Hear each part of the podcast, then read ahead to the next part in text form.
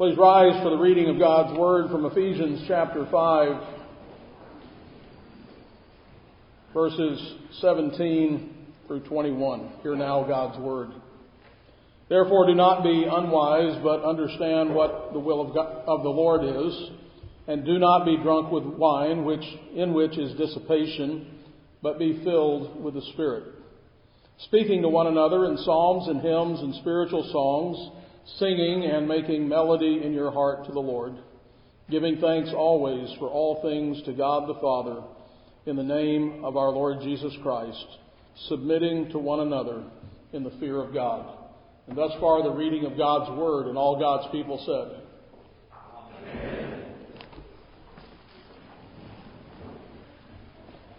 Paul has been presenting to us some very practical matters regarding how we should live how we should live the Christian life in contrast to, set over against the life of unbelievers. Darkness and light, day and night. You were darkness, you are now light. That is how dramatic this is to be. He is now about to address the practical matters. We're coming upon this later in this chapter, the practical matters of family life, of husbands, wives, parents and children, in addition to work relationships. The spiritual life, you see, is lived out in our physical bodies in relationship to other people, flesh and blood people. The Christian life then is seen in the everyday stuff. It's not off up here in the air or somewhere in a mystical way hidden in our hearts, but it always comes out of our hands, our feet, our mouths, uh, in the way we interact and serve or don't serve one another. But in these verses, he also wants to emphasize the necessity, the necessity of the work of the Holy Spirit. We're not doing this on our own. We can't do what he's called us to do on our own. The fallen natural man cannot accomplish what is called for. In Romans chapter 8, Paul writes this in verses 7 through 11 because the carnal mind or the fleshly mind, the uh, mind is enmity or hostility against God, for it is not subject to the law of God, nor indeed can it be. So then, those who are in the flesh cannot please God. You are not in the flesh, but in the Spirit, if indeed the Spirit of God dwells in you. Now, if anyone does not have the Spirit of Christ, he is not his. And if Christ is in you, the body is dead because of sin, but the spirit is life because of righteousness. But if the spirit of him who raised Jesus from the dead dwells in you, he who raised Christ from the dead will also give life to your mortal bodies through his spirit which dwells in you. We have a new animator. Before we were animated by other things, by other desires, by fleshly lusts, for example, the things we wanted. We, we were the, our own animators, if you will, but we died to that, and Christ now has come, and we've been given the Holy Spirit, and the Spirit of God Himself now moves us, animates us, empowers us, enables us. So without the work of the Spirit, there is no hope for your family or any other relationships. But with the work of the Spirit, you have been empowered and enabled to see the work of God and His redemption play out in your life. Remember, selfishness is our fundamental problem, and the work of God starts with self denial, dying to yourself. Take up your cross and follow me. The Lordship of Jesus and the indwelling of the Holy Spirit.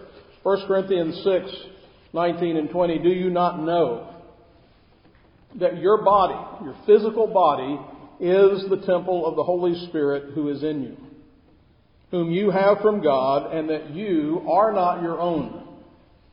For you were bought at a price, therefore glorify God. Let people see God in your body. That means the things you do, the places you go, the things you say, the attitudes you convey, all of that is to be an expression of His life in you. We all want to be wise and we all want to know what the will of the Lord is. So here we have it in this text plainly set before us. So Paul turns to an illustration or a contrast and comparison and he says, do not be drunk with wine, which is dissipation. In the, the ancient world was characterized by widespread drunkenness. And it's certainly, that's certainly common in our own day, but I especially think of other places. Uh, we have our Russian friends with us today. I may be wrong in what I'm about to say. They can correct me, but I certainly have the impression from speaking uh, with other friends there that uh, drunkenness is a real problem there. Uh, it's a problem here. It was certainly a problem, for example, in, in, in the South in post Civil War times. Oftentimes, when people are not able to prosper and work, they're depressed and they turn to drink. They turn to alcohol and, and other narcotics and things like that to help numb the difficulties that they're struggling with. And so, when conditions are hard, people turn to intoxicants for some kind of relief, escape, if you will. And so the Ephesians were certainly acquainted with this vice. Thus, the apostle sets forth this contrast between that and the Spirit of God. At the same time, there not only is there this contrast between being drunk with wine, but there's also some similarities of being drunk with wine and being filled with the Spirit. Filled with wine filled with the Spirit. And so um, you might recall that on the day of Pentecost, when people heard them speaking in tongues, what did some people say? They said they mocked and they said they're full of new wine. These are just these people are just drunk. That's our explanation for what's going on. And Peter stood up and he responded and he said, "For these are not drunk as you as you suppose." since it is only the third hour of the day, but this is what was spoken by the prophet Joel. And it shall come to pass in these last days, says God, that I will pour out my spirit upon all flesh. Another term for being intoxicated is being under the influence.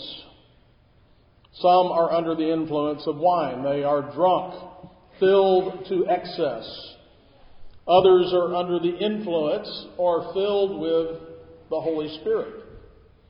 One leads to dissipation, which is recklessness or wastefulness. The other leads to fruitfulness, the fruit of the Spirit. Very different results. And so the Christian life is to be a controlled life, an ordered life, which is the opposite of the drunkard who is out of control and, and whose life is in a state of disorder.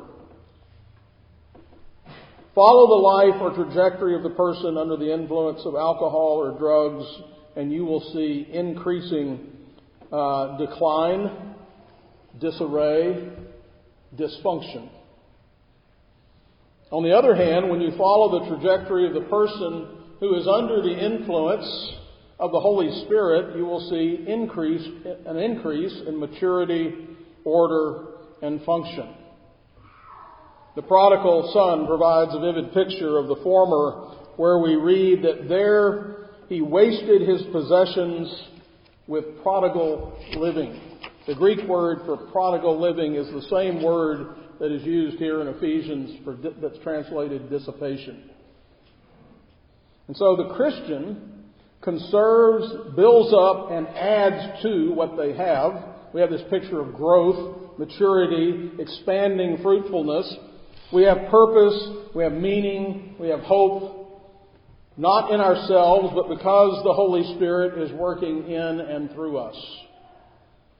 So, as drunkenness impoverishes us, being filled with the Spirit enriches us. It matters what we are addicted to just as it matters what we have faith in. Paul describes it this way in 1 Timothy 6:19, storing up for themselves a good foundation for the time to come that they may lay hold of eternal life. And so the spirit-filled person is growing,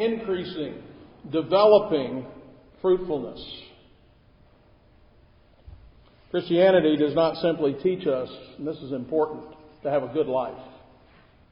When you, when you take the Holy Spirit out and you say, well, he's a good man or she's a good woman, and they do good things and they're nice, and we can describe various good works.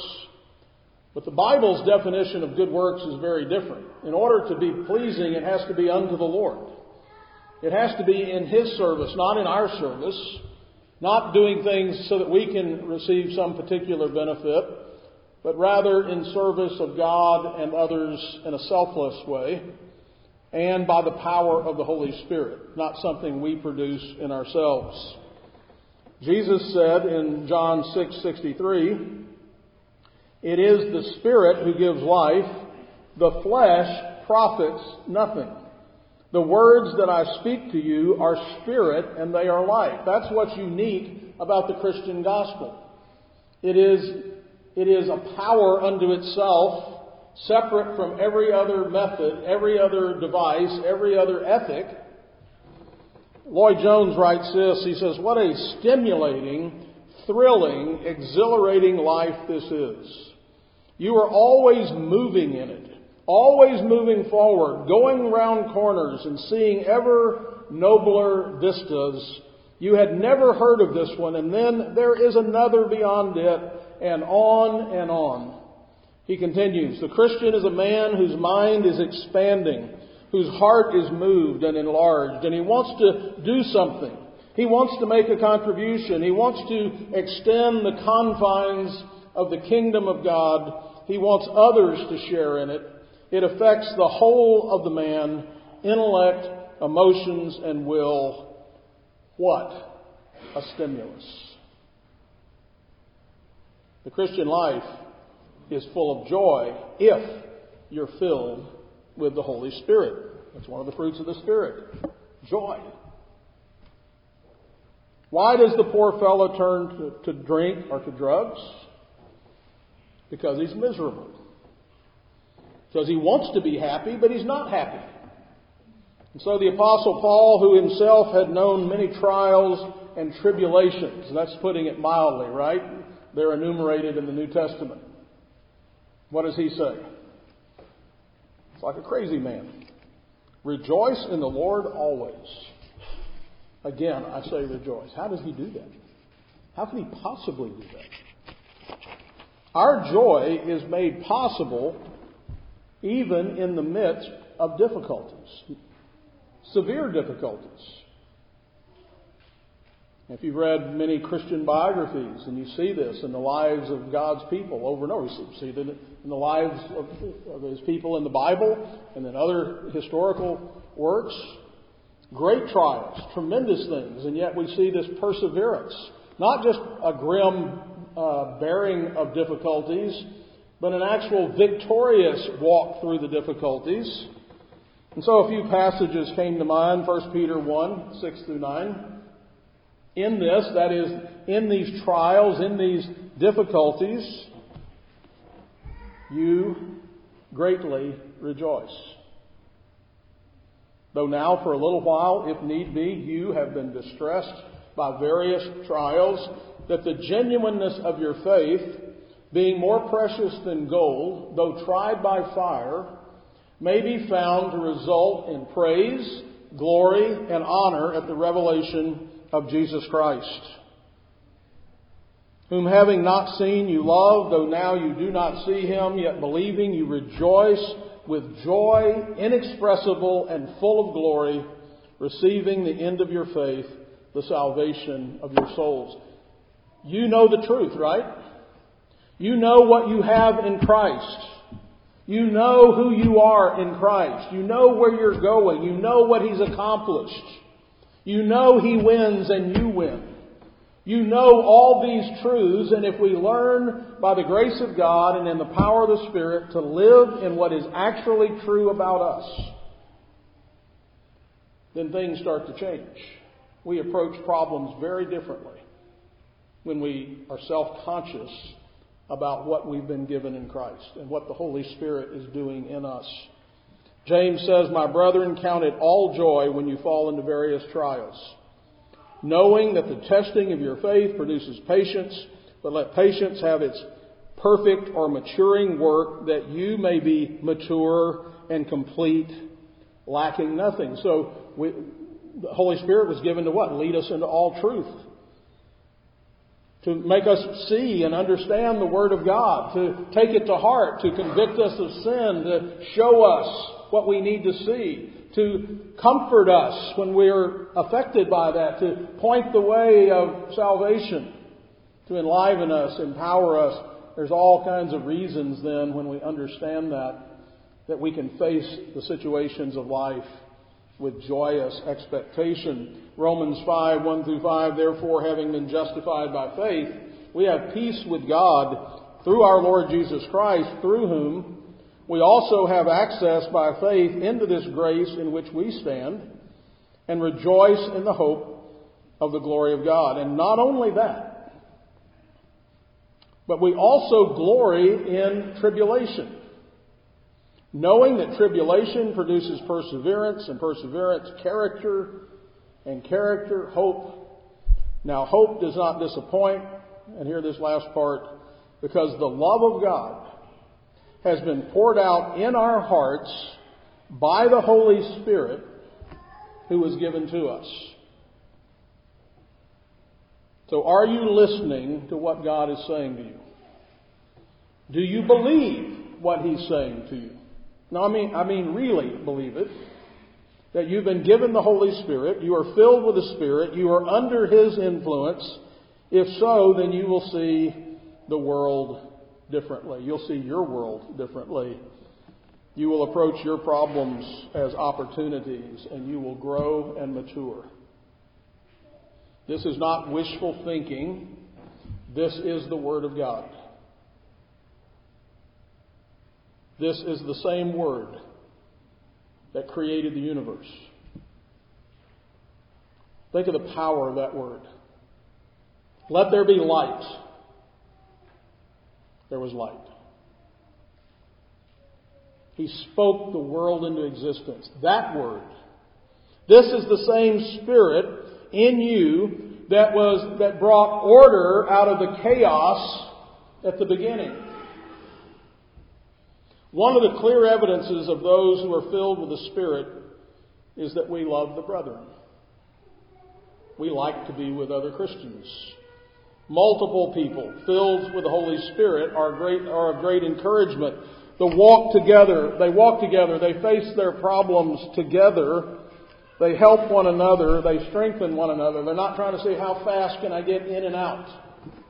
How can I avoid the people of God? I don't like those people. Those people you know, that, that's the kind of attitude that's an indication of someone minus the Holy Spirit, missing what the Spirit, the Spirit of God gives us charity, and kindness, and grace, and mercy toward sinners, toward people who are far less than perfect. In fact, people who irritate us, people who rub us the wrong way, we still have mercy and grace and we desire to be with them and to love them and to learn from them and to be able to serve them for Christ's sake. Maybe they need us to love them. But when we're selfish, when we're self centered, we kind of get where I don't want to be around anybody. I want to do my own thing. I want to do the, minim- the minimum. But that's not the evidence of someone filled with the Spirit. Um, They walk together. They face their problems together. They help one another. They strengthen one another. A spirit filled church is a glorious thing. Now, I want to note one point here. There is a false notion when we come to this subject of the spirit filled Christian life that somehow there are two classes of Christians. There are regular Christians. They're all going to heaven. They, they've got their ticket punched. They're on the train and they're headed to heaven. Now they can relax. They really don't have to do much else. They're in. Once saved, always saved, right? And then there are those super Christians, those spirit filled Christians, those uber Christians. Yeah, it'd be nice. Maybe sometimes I think I'd like to be like that, but it's too much work, too much trouble. After all, we're all winding up in the same place. We're all on the same train. We're all going to get to the same place. So what's the point in all that? I don't want to be too religious. I'm not a very religious person. Yes, you are. Well, that is a myth. This idea that that's good enough for me, I just want to make it to heaven and have a little help when I need it. Now, I will say this. Now, that idea is false. But there are two classes of Christians, and the labels I would give them is not regular and super. I give it mature and immature. Which one of those, which class of those do you want to be in? Adults and babies. How about that? I want to be a baby. I want to be a baby all my life. I'm, I'm satisfied with being a baby. No, you're not. So, one lives a victorious and joyous life, the other a defeated and miserable life. And Jesus said, I have come that they might have life and that they might have it more abundantly. That's why he came. You remember Paul's prayer in chapter 3 of Ephesians? Starting in verse 14, For this reason I bow my knees to the Father of our Lord Jesus Christ, from whom the whole family in heaven and earth is named, that he would grant you, according to the riches of his glory, to be strengthened with might through his Spirit in the inner man, that Christ may dwell in your hearts through faith, that you, being rooted and grounded in love, may be able to comprehend with all the saints what is the width and length and depth and height to know the love of Christ which passes knowledge, that you may be filled with all the fullness of God. Now to him who is able to do exceedingly abundantly above all that we ask or think, according to the power that works in us, to him be the glory in the church by Christ Jesus to all generations forever and ever. Amen. Paul prayed that for you. Now, one of the first problems Christians face is getting along with one another. Here we are, God's gathered us all together and put us in the same building, connected us. Now, this is true in the church. It's also true at your house and in your marriage. And so, after Paul has spoken about being filled with the Spirit, he goes on to say that one of the fruits of this filling is that we submit to one another in the fear of God. Remember where this is headed. He is about to enter into a long discussion of family and work relationships. But before he gets to talking about husbands and wives and children and parents and work relationships, he says, let's begin here. Everybody needs to be filled with God's Spirit, and the product and what that will produce is a submissive heart to one another, regardless of your position. We haven't gotten to the various responsibilities and positions that people hold, but everybody, regardless of your position, should have a submissive heart to one another. Remember then that being filled with the Spirit does not make us walk in the clouds, but it makes us walk with one another. And so Paul is setting forth a universal principle of mutual submission, which can only take place in people who are filled with the Spirit and not filled with themselves or wine. Selfishness is always the problem. Selflessness or love is always the solution, but we must have the power of the Holy Spirit to do this supernatural thing. There is no solution to your problems apart from the Holy Spirit. There is no solution to your problems. What if we just stop there? God didn't stop there.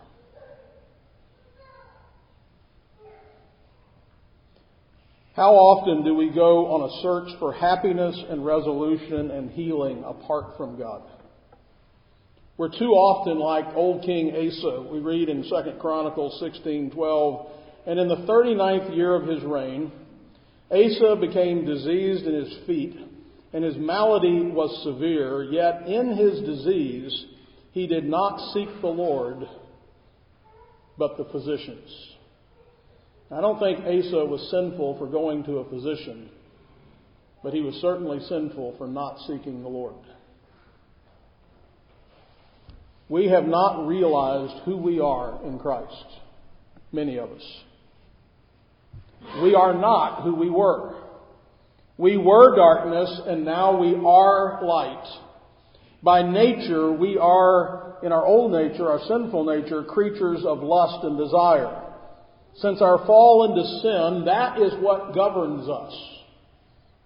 Paul's already addressed this in Ephesians 2, 1 through 3. You who were dead in trespasses and sins in which you walked according to the course of this world, according to the prince of the power of the air, the spirit, this other spirit, who now works in the sons of disobedience, among whom we too all once conducted ourselves in the lust of our flesh, fulfilling the desires of the flesh and the mind, and were by nature children of wrath, even as the rest.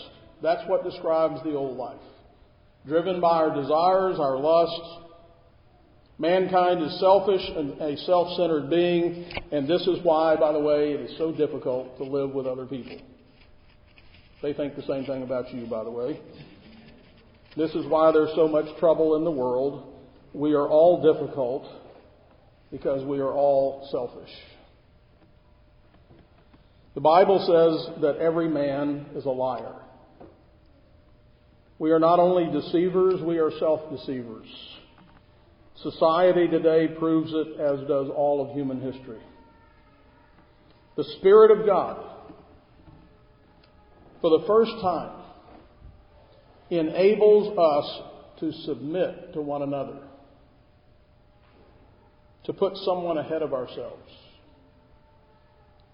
Husbands and wives toward each other, parents and children toward one another, mutual submission seeking one another's good at our own expense, putting others ahead of ourselves. Now, you will never, ever be able to do this on your own. That is impossible. Paul does not ask people to submit to one another without first telling them to be filled with the Holy Spirit. Say, I can't, I can't do that. Yeah, got this problem, this conflict. I can't do that. I can't. I can't. I can't. You're right. You can't. God knows you can't. I'm glad you know you can't. But I know He can. Do you know He can? Did you, are you just stopping there and saying, I can't? You waiting for everybody else to do it? You're going to be waiting a long time. He's already done it. He can do it. Without the work of the Holy Spirit, the third person of the Trinity, all of your efforts are in vain. And so let me say something here about the doctrine of the Holy Spirit. I think he is, in our theology too often remains in the background. The third person of the Trinity. The Holy Spirit is God. God dwells in you. His work is essential. He begins by convincing us in the world of sin, righteousness, and judgment. We don't really believe in sin until the Holy Spirit does His work in us and for us. The world still doesn't believe in sin, righteousness, and judgment. And the world, and perhaps some of you, do believe in yourself. Aren't we told over and over you need to believe in yourself? And in man's power and goodness? Do you still really think of yourself as basically a good person? Well, that's contrary to the teachings of Christ. What does this Holy Spirit do? Why has He been sent? After convic- convicting us of sin and revealing salvation that is in Christ through His blood, He regenerates, He resurrects, He gives new life to the dead. Paul said we were dead in trespasses and sins. He brings order out of chaos. Of course, you'll recall what Jesus said to Nicodemus, who came to him. Jesus said, uh, answered him and said, Most assuredly I say to you, unless one is born again, he cannot see the kingdom of God. Nicodemus said to him, How can a man be born when he is old? Can he enter a second time into his mother's womb and be born? You can tell Nicodemus is a Pharisee, right? Very, very much a wooden literalist. Jesus answered, Most assuredly, I say to you, unless one is born of water and the Spirit, he cannot enter the kingdom of God. That which is born of the flesh is flesh, that which is born of the Spirit is spirit. Do not marvel that I said to you, You must be born again. The wind blows where it wishes, and you hear the sound of it, but cannot tell where it comes from or where it goes. So is everyone who is born of the Spirit. And so the Holy Spirit is sent to give you and me a new beginning, a new start, a new mind, a new perspective, a new everything. There is no hope for you or any of your problems apart from that. Please listen carefully. You know, every era has its traditions, its cultures, its mindsets, and we're not going to take the time. I mean, there's a long list of them. But right now we live in the so-called modern and postmodern era, the scientific era. And we put a lot of faith in science, which by the way is a moving target. But as long as it keeps delivering things like computers and smartphones, and we can find a new pill that will make us feel better, then we put a lot of faith in this. Now, I want to be clear. I believe Christianity is what produced modern science in large measure. The idea that the world is ordered and God created it and we're to exercise dominion over it. So, what I'm saying is not anti science, it's not anti technology, it's not anti medicine.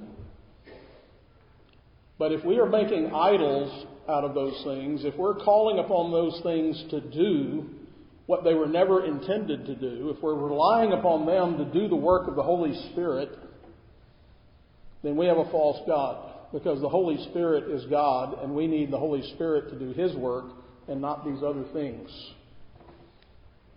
There are no pills.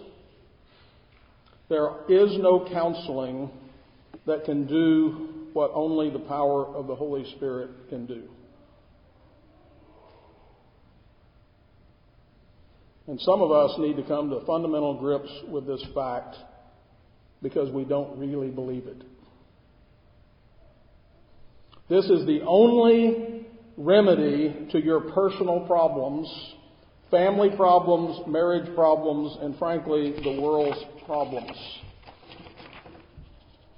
God Himself. We need more reliance. We need more dependence, not more independence. Independence is our problem. We need to cry out to God, I need you. Help me. Strengthen me. Lift me up. Fill me. Use me. Give me courage. Give me faith. Give me strength. Give me power. Give me grace.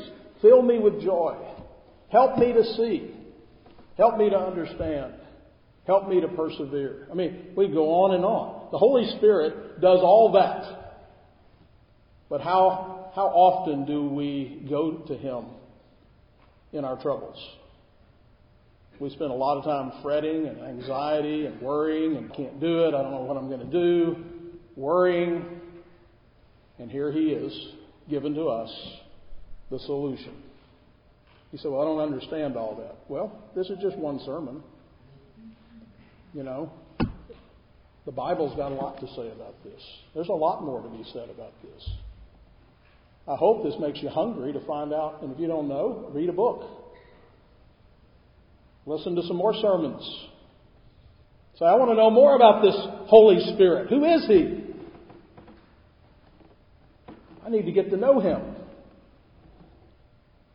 Let's pray. Father, you knew of our hopeless and helpless condition, our rebellious hearts, and our selfish spirits. Nevertheless, you set your affection on us even before the foundation of the world, and in time you rescued us from ourselves and from our idols. You sent the Holy Spirit to resurrect us from the dead and to fill us and empower us to overcome sin. Help us to see and understand what has been done to us and for us, and help us to live under the influence of the Holy Spirit and to rely on Him and not ourselves. May we forsake all the false remedies that the world offers and come to the one true remedy for our sin problems. We pray in Jesus' name. Amen. Going back to our text, Ephesians 5, verses 19 and 20 says that we, another one of the results, if you will, evidences of being filled with or under the influence and control of the Holy Spirit is seen in our interaction with one another and in our thankfulness. He says, speaking to one another in psalms and hymns and spiritual songs, singing and making melody in your heart to the Lord, giving thanks always for all things to God the Father in the name of our Lord Jesus Christ. It is true that we, as we worship, our singing is directed toward God. But that doesn't mean that it is not also there to be in service of one another. We have been called out of the world and gathered together, the ecclesia, the church of the living God. As we come together under the influence of the Holy Spirit, we sing to God and we sing to one another. It is instructive. It is encouraging. Pay attention to the words when we sing. Hear the joy that's being expressed in the music as it was written and now as it's being performed, if you will, before God. The fact that we've come together. The fact that I'm not out singing all by myself in a field. That's a, that may be another good thing to do, but this is a different thing that we're doing. We are singing together. We are lifting our voices together as one. The, all of us, the many, we are one. And so singing is important. That's why we all participate. You say, well, I'm not a very good singer. Well, God, didn't, God does not require you to be a good singer. He requires you to sing. He requires you to at least make a joyful noise. It could be a noise, it needs to be a joyful noise. Um, and so it's the old thing you've heard me say, you don't, you know, about broccoli. You don't have to like it, you just have to eat it. Okay? You don't have to be a good singer, you just have to be a singer. You got to be a joyful singer. Get happy about it. You say, I don't like to hear myself sing. And maybe your neighbor doesn't like to hear that either. You can sing a little lower, but singing is important because as we come together under the influence of the Spirit, again, this is a corporate activity and it's mutually beneficial as we submit to one another, right? I don't like it. Well, you don't have to, you, let me say this. When I say you don't have to like it, that means you don't have to personally like it, but, but that doesn't mean you don't have to get happy about it. Because God thinks it is good for you and good for me. And so uh, the corporate activity is mutually beneficial as we submit to one another and join our voices together. We hear one another as we lift up our voice to our common Father. So there is a horizontal dimension to worship. As we praise God, we also edify one another. Likewise, this table is a table of thanksgiving. And as we remember what God has done for us in Christ and in sending us His Holy Spirit, there is much to be thankful for. I made the comment this morning in Sunday school that uh, it, only people who have things are ungrateful. Uh, we have so much, and yet we tend to be ungrateful, or we forget, or we get accustomed to it. We, we do this every week, and so uh, it's easy for this just to be a routine. And I want to ask you to, to not do that, to think about what is represented here at this lovely, glorious table. And so, uh, as a result of his amazing grace, Paul says, uh, having been filled with the Holy Spirit, we are to give thanks always for all things. That pretty much covers it, right? Being thankful all the time for everything in the name of our Lord Jesus Christ. That's what enables us to do that. O Lord our God, we bow humbly before the majesty of your throne and acknowledge that we are unworthy to come before you, except as we come in the righteousness of Christ alone. We are highly blessed to be your servants. Not one of us may boast of our own ability to serve you, nor proclaim any contribution to your kingdom apart from your grace. You allow us to plant and water, yet you alone, O Lord, can give the increase. Thank you for defeating Satan and casting him down for crushing him under the feet of Christ, for setting us free from his bondage, and for silencing his accusations against us. We are your people and the sheep of your pasture. You meet every need we have. You feed us and satisfy our thirst.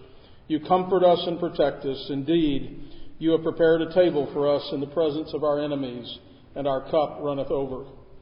You have placed us in your church. What a blessing to be in the household of God. Thank you for our baptism, which sets us apart from the world and blesses us much in every way. Thank you for the fact that every particular, every detail is directed by your kind providence toward us. Now, Lord, send us forth with your blessing. Fill us with your Spirit. Use us for your glory. Enable us to serve your kingdom. Lord, bless this day, our rest, our feast, our conversation, and may the knowledge of the Lord fill the earth as the waters cover the sea. We pray in Jesus' name. Amen. Amen.